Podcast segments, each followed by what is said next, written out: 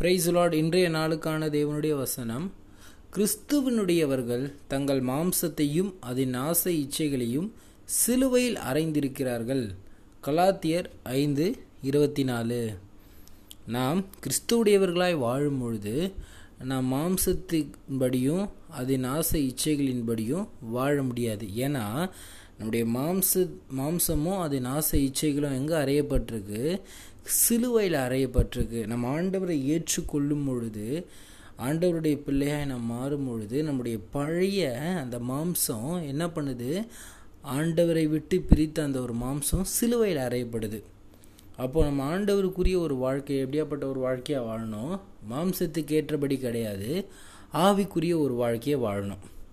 இதை நம் ரோமர் ஆறு ஆறில் பார்க்குறோம்.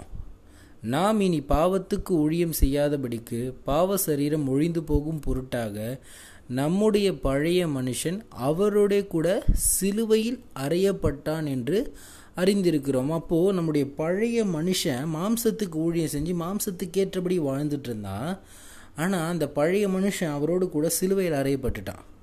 அப்போது இந்த புதிய மனுஷன் அவரோடு கூட ஆவியில் ஆண்டவருக்கு பிரியமாய் வாழக்கூடியவனாக இருக்கணும்.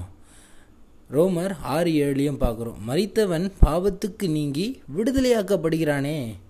அப்போது அந்த பாவம் மாம்சம் என்னை விட்டு என்ன பண்ணுச்சு?